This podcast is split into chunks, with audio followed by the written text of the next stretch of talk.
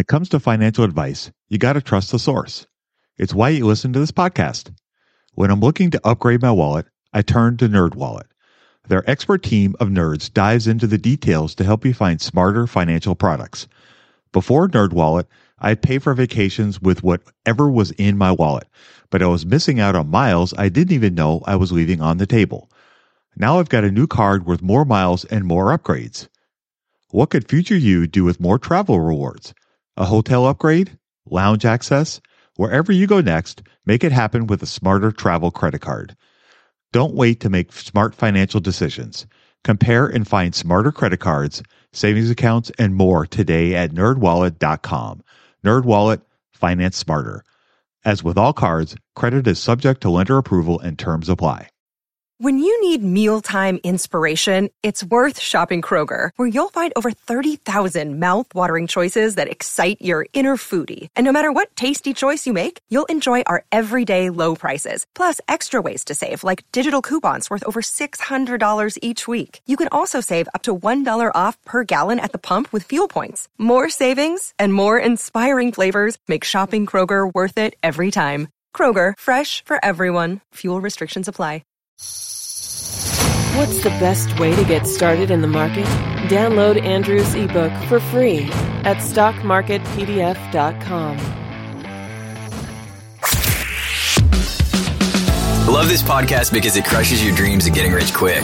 They actually got me into reading stats for anything. You're tuned in to the Investing for Beginners podcast, led by Andrew Sather and Dave Ahern. Step by step premium investing guidance for beginners. Your path to financial freedom starts now. Starts now.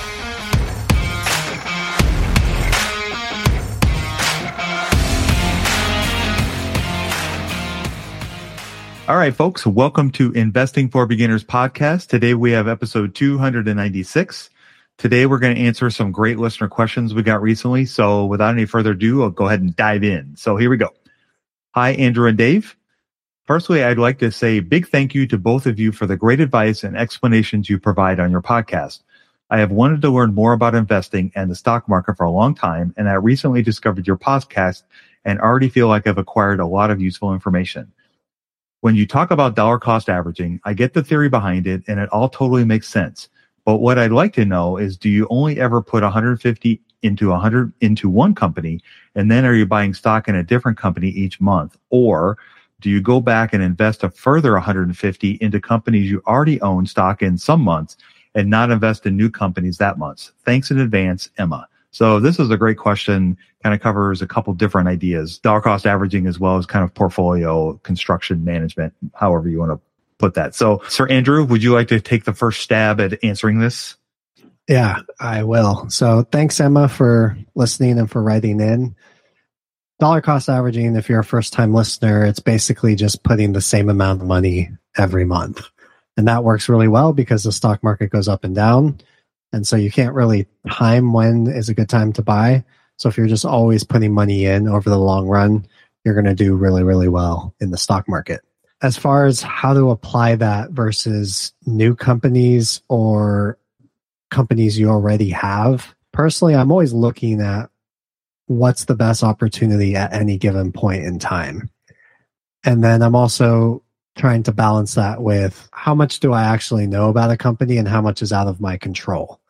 So I've said in the past where I made a mistake years ago where I was really excited about a company called Newell Brands, NWL.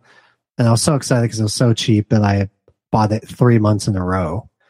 And I felt great about it until one day they came out saying, oh, by the way, we wasted like $8 billion. And so we're taking an $8 billion loss on money that we used to acquire a company, you know, several years ago. So that ended up being a really poor idea, even though I thought it was a great idea. And so you kind of want to balance between being diversified and finding whatever the best opportunity is. And so that's why when I'm looking at what the opportunities are, I'm going to put money where the best opportunity is while also balancing it with the idea that some companies might not go as you planned. And so you want to not put this all your money in the same company over and over and over again. That's how I broadly on a framework basis try to think about dollar cost averaging. How do you apply it for yourself? Along the same lines, I have noticed for me that instead of as I've built my portfolio up, so as I get closer to the amount that I'd like to own in the 20 to 25 company range, give or take, I noticed that instead of looking for new opportunities, I look for opportunities within what I already have. And so I still will put the same amount of money in every month, but my, I guess, decision making changes a little bit because as you build up the portfolio, you know, it's, I think it's natural. And I, I certainly fall into this category. You kind of fall in love with half of your portfolio and the other half you moderately hate or outright hate and you want to replace them.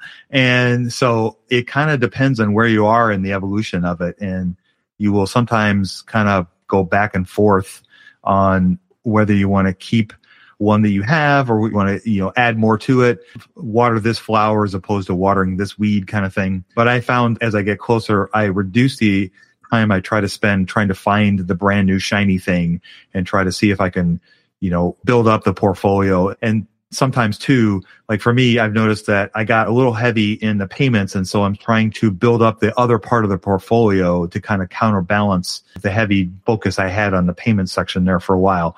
And so Andrew has been a big help with that because he's had some fantastic companies he's picked in his e-letter over the last six, eight months, a long time. But in particular, there have been some really like superstars that he's picked that I've been like, hmm, and been super excited about. And those, that helps me dollar cost average because I find great companies that kind of help build out my portfolio. But I think everybody's going to have a different way of doing it. But regardless, I put $150 in every month and I actually put in $200, but I do that. And then I try to find different things within my portfolio to kind of build that portfolio up and I'll, I'll bounce back and forth. So nothing gets to be 57% of my portfolio and then I have other smaller ones. So I try to build everything up so it's somewhat even weighted or ish as much as I can and then kind of go from there. So I hope that kind of, does that help answer that question?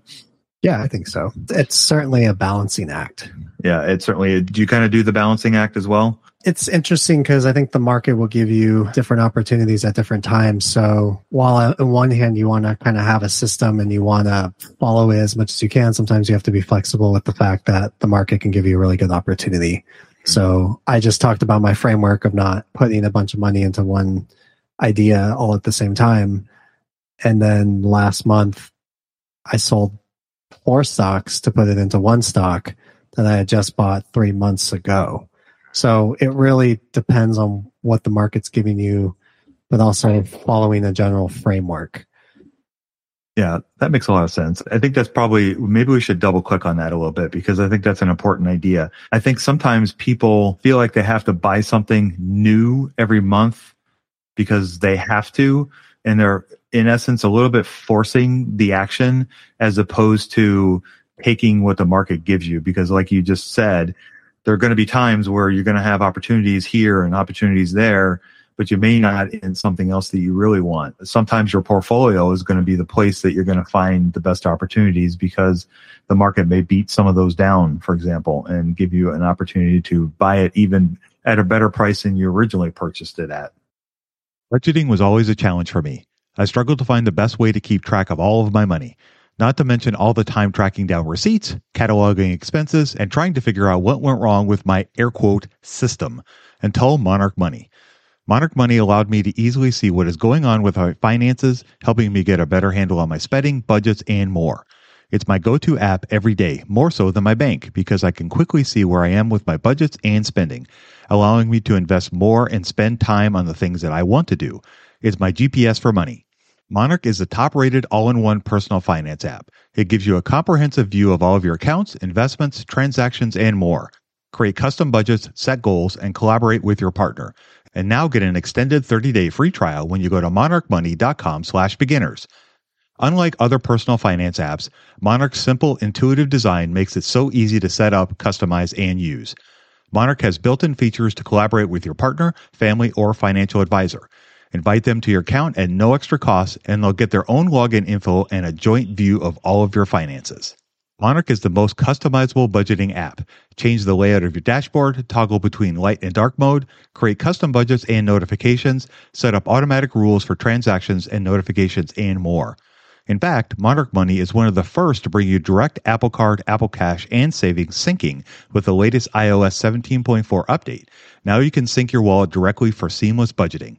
After trying out Monarch for myself, I understand why it's a top rated personal finance app. And right now, get an extended 30 day free trial when you go to monarchmoney.com slash beginners.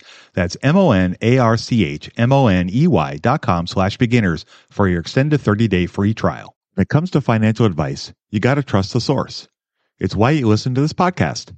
When I'm looking to upgrade my wallet, I turn to NerdWallet.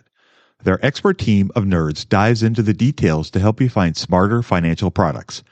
Before NerdWallet, I'd pay for vacations with whatever was in my wallet, but I was missing out on miles I didn't even know I was leaving on the table. Now I've got a new card worth more miles and more upgrades.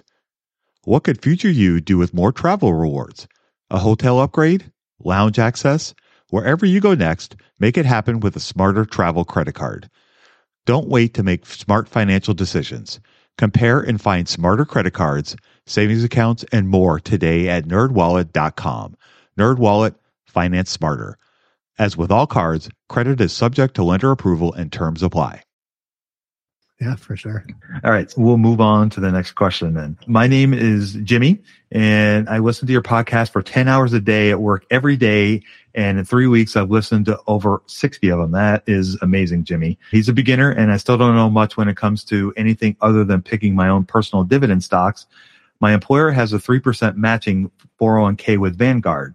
The problem I have is I can't find a way to investigate any of the options they gave me to choose for my investments. All I have is the name of each selection, which I have a screenshot of to try and figure out what is what. I'm trying to find dividend stocks to invest in with a margin of safety, but I don't know which of their options is what.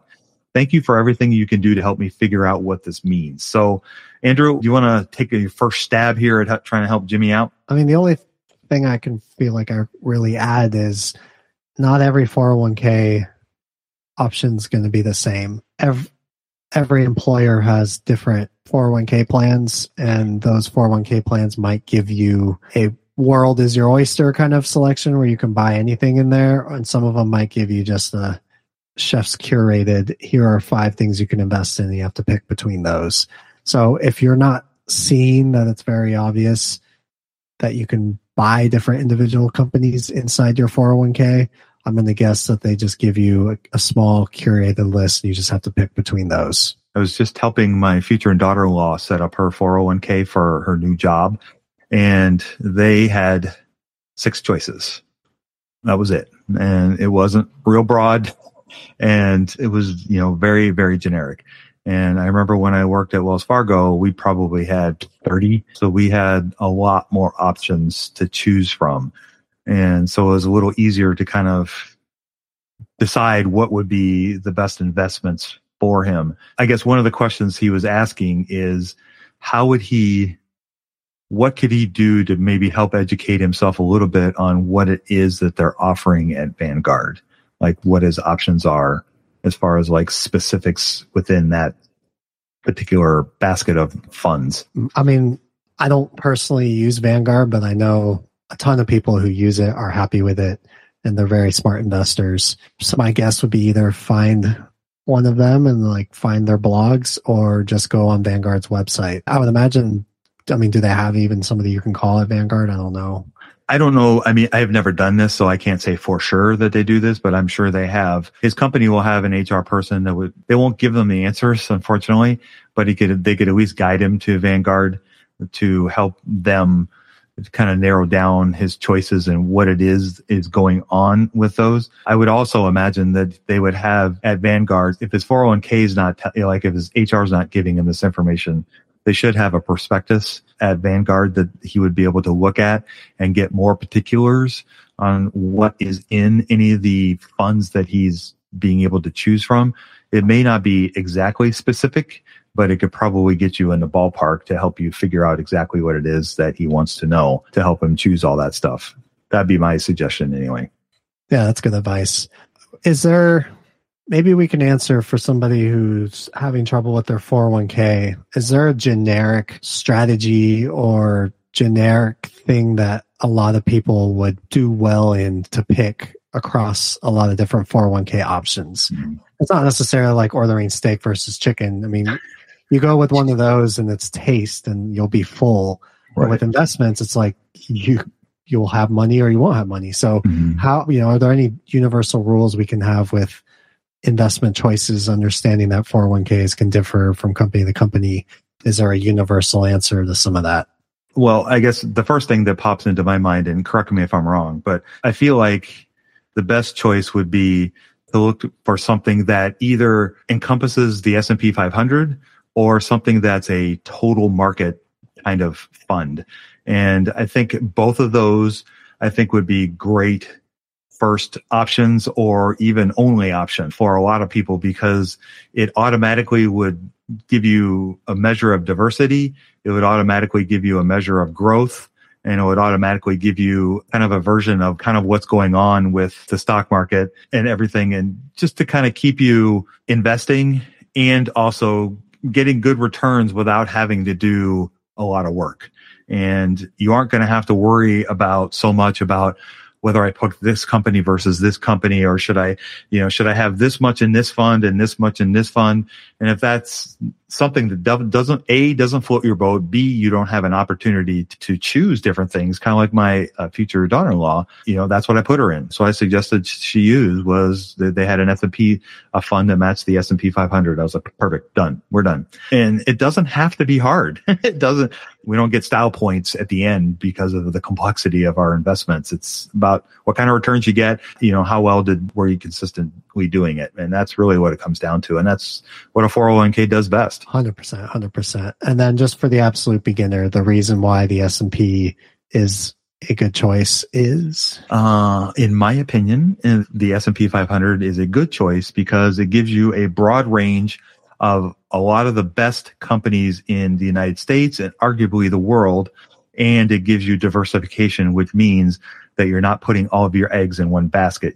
The S and P 500 covers everything from banks to tech to food to swimming pools to just about anything you can think of. So it gives you a wide range of opportunities to invest across a broad swath of different companies and you get to participate in the the future growth of the United States and not to be US centric but to be US centric that's a great place to be. So that's I guess that would be my suggestion. What are your thoughts?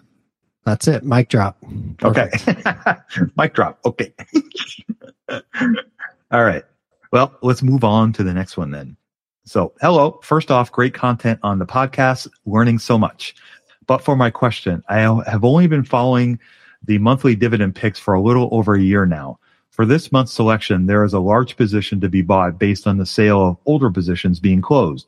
How would I go about sizing properly if I did not own any of them to be sold? Thanks, Seth. So this is a great question, and this is for you, Sir Andrew. I guess I was just talking about this earlier, right? Mm-hmm. So we're almost extending that dollar cost averaging question. So uh, yeah, again, background. I had four stocks. They have been in our podcast therapy for a while. I, I know we talked about Target recently. I've talked about Domino's, EA, and then another company step in. So those stocks are gone. And then I've loaded that up into a new position that I feel they have a huge runway and it's really cheap. So even if they don't execute like they're hoping, it's still going to be a good investment, earn good returns. And oh, by the way, the dividend yield's like five and a half and they're not diluting at all. So that's, it's not going to be hard to get good returns there. And in an industry that everybody uses this technology every single day. So that's what I've done. And this person's asking Seth is asking, you know, what do I do if I can't follow along?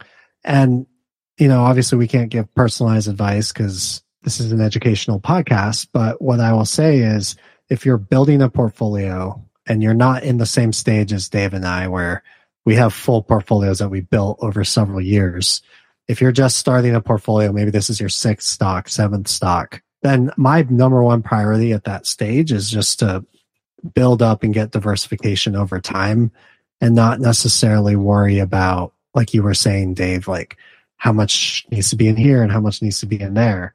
Because if you're starting and you have three stocks and then you're going to add a stock that's a fourth stock, that's still like 25% of your portfolio in each company. That's a lot. Those are big positions.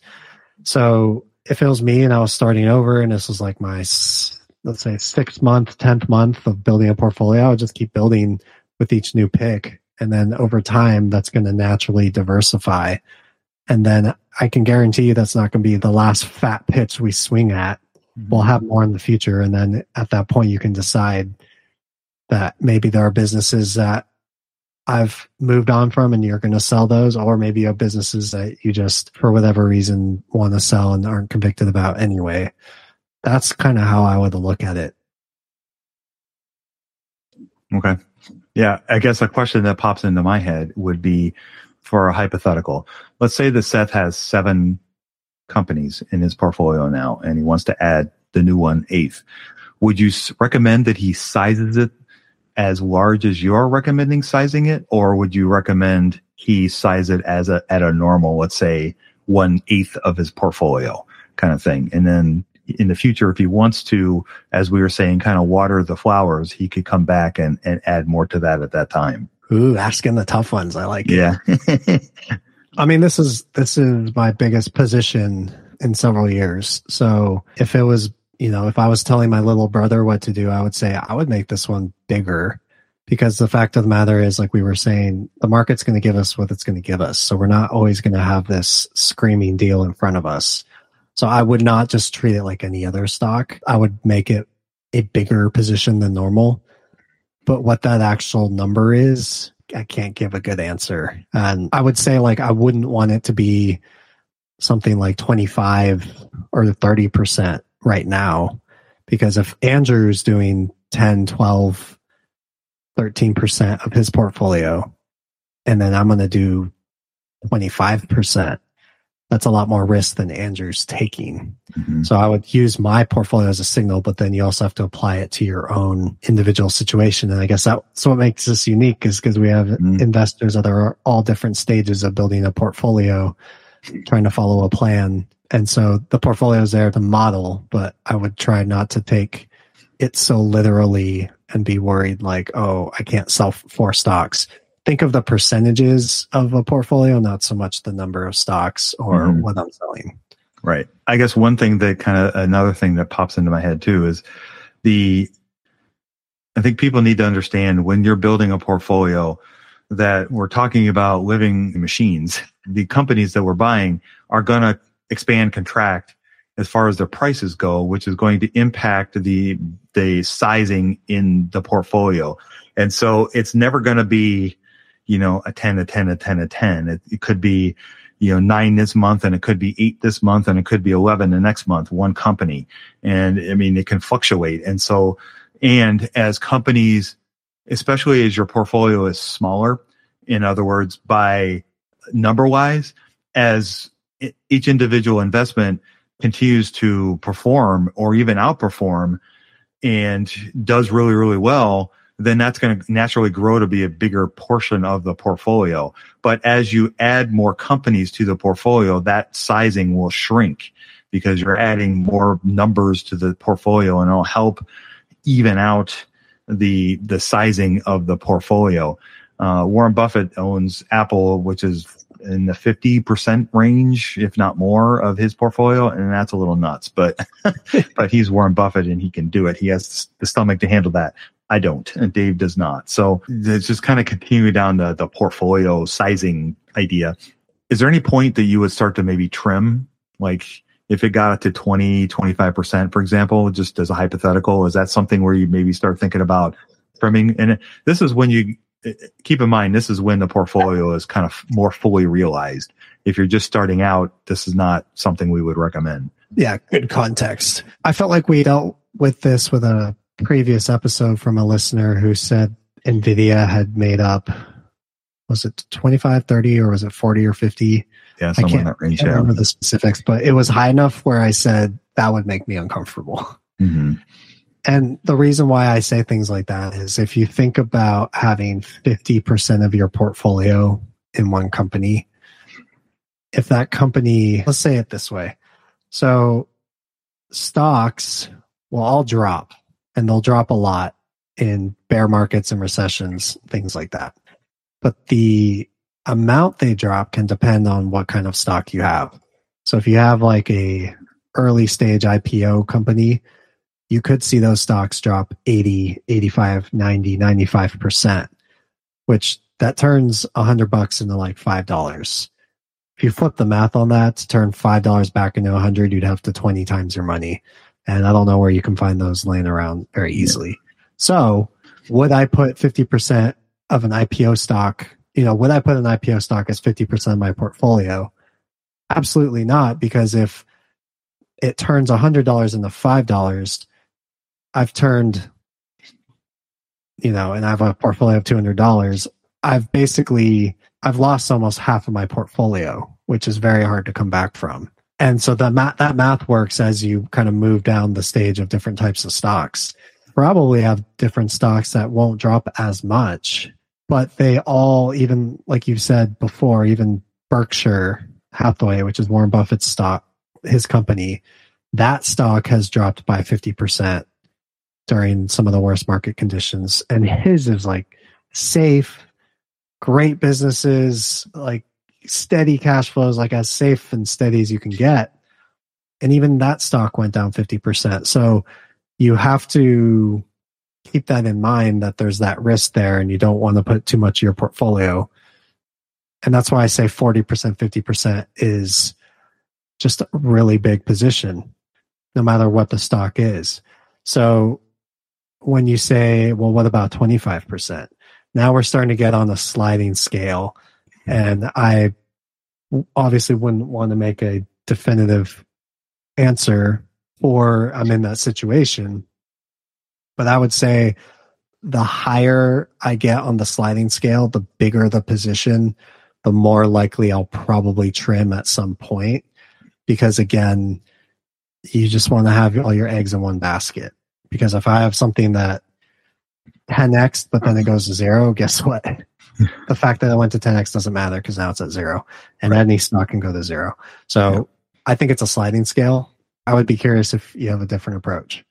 No, I probably I haven't had to worry about this yet. So I'm hoping to at some point, and yeah. then I can eh, cross that bridge when I get there. But you know, my initial feeling is is that I would try really hard to let the winners run and do that as much as I can while trying to offset that being a bigger part of my portfolio. And some of it's going to depend on timing too. So if you have company A that's doing awesome and really, really running up in, in stock price and whatnot, and you have other opportunities in your portfolio, you can easily put money into those other p- parts of your portfolio that would help kind of counterbalance the percentage wise and allow that bigger portion of the company to continue to run. And that's one way that I would probably counteract that.